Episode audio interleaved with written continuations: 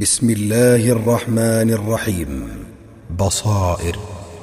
بصائر بصائر هذا بصائر للناس وهدى ورحمة وهدى ورحمة لقوم يوقنون. المكتب التعاوني للدعوة بحي الروضة بالرياض بالتعاون مع مؤسسة أضواء ذكرى للإنتاج والتوزيع يقدم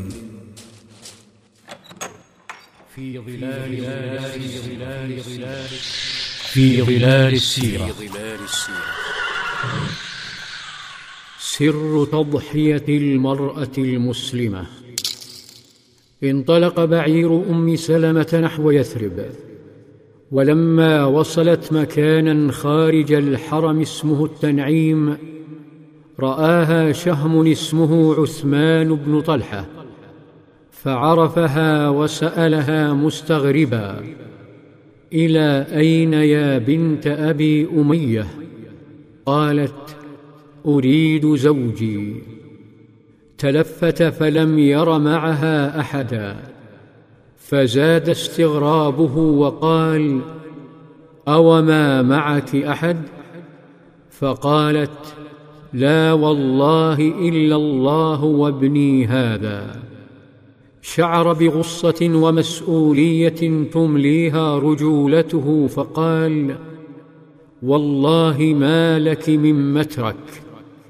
فأخذ بخطام البعير وانطلق يهوي بها نحو يثرب. ترى ما سر تضحيات أم سلمة وتحديها للقمع. إنه الدين المقنع. لا الوثنية ولا حتى الديانات السماوية بعد أن حرفت التي تحكم على المرأة إذا حاضت بالنجاسة فهي تنجس كل شيء تلمسه أو تجلس عليه من أثاث أو أدوات وتحكم أن كل من لمس أو جلس على شيء لمسته يصبح نجسا وعليه أن يستحم ويغسل ثيابه. وإذا أصابت الرجل قطرة دم منها ينجس لمدة أسبوع. أما إذا انتهت فترة حيضها فإنها تبقى نجسة مدة أسبوع آخر أي نصف كل شهر. أي نصف أجمل أيام عمرها. وهذا هو سر انفلاتها لا لأنها شريرة بل لأنه لا طاقة لها بتعاليم كتابها المحرف. بينما كان النبي صلى الله عليه وسلم يحلف على زوجته الحائض أن تشرب قبله. ثم يشرب بعدها ويشعرها بحبه فيبحث عن موضع شربها فيشرب منه ويقرأ القرآن ورأسه في حجرها وهي تسرح شعره.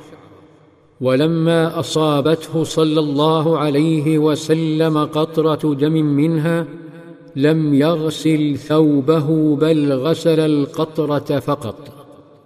أما الصحابية فتشعر بإسلام يحترم عقلها وآدميتها ويدفعها لمنافسة الرجل ومسابقته نحو أبواب الجنة.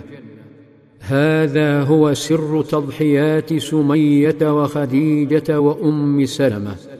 أم سلمة التي يأخذها عثمان بن طلحة هي وابنها بأسلوب راق تقول عنه كان عثمان إذا بلغ المنزل أناخ بي ثم أبعد عني حتى إذا نزلت أخذ بعيري فحط عنه ثم قيده في الشجرة ثم تنحى عني إلى شجرة فاضطجع تحتها فإذا دنا الرواح قام إلى بعيري فقدمه. ثم أبعد عني وقال اركبي. فلما وصل إلى قرية قباء قال لها زوجك في هذه القرية فادخليها على بركة الله. تقول أم سلمة والله ما أعلم أهل بيت في الإسلام أصابهم ما أصاب أبا سلمة.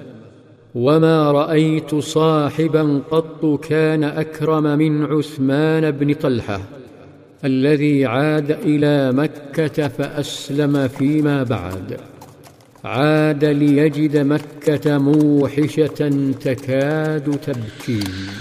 في ظلال في ظلال السيرة.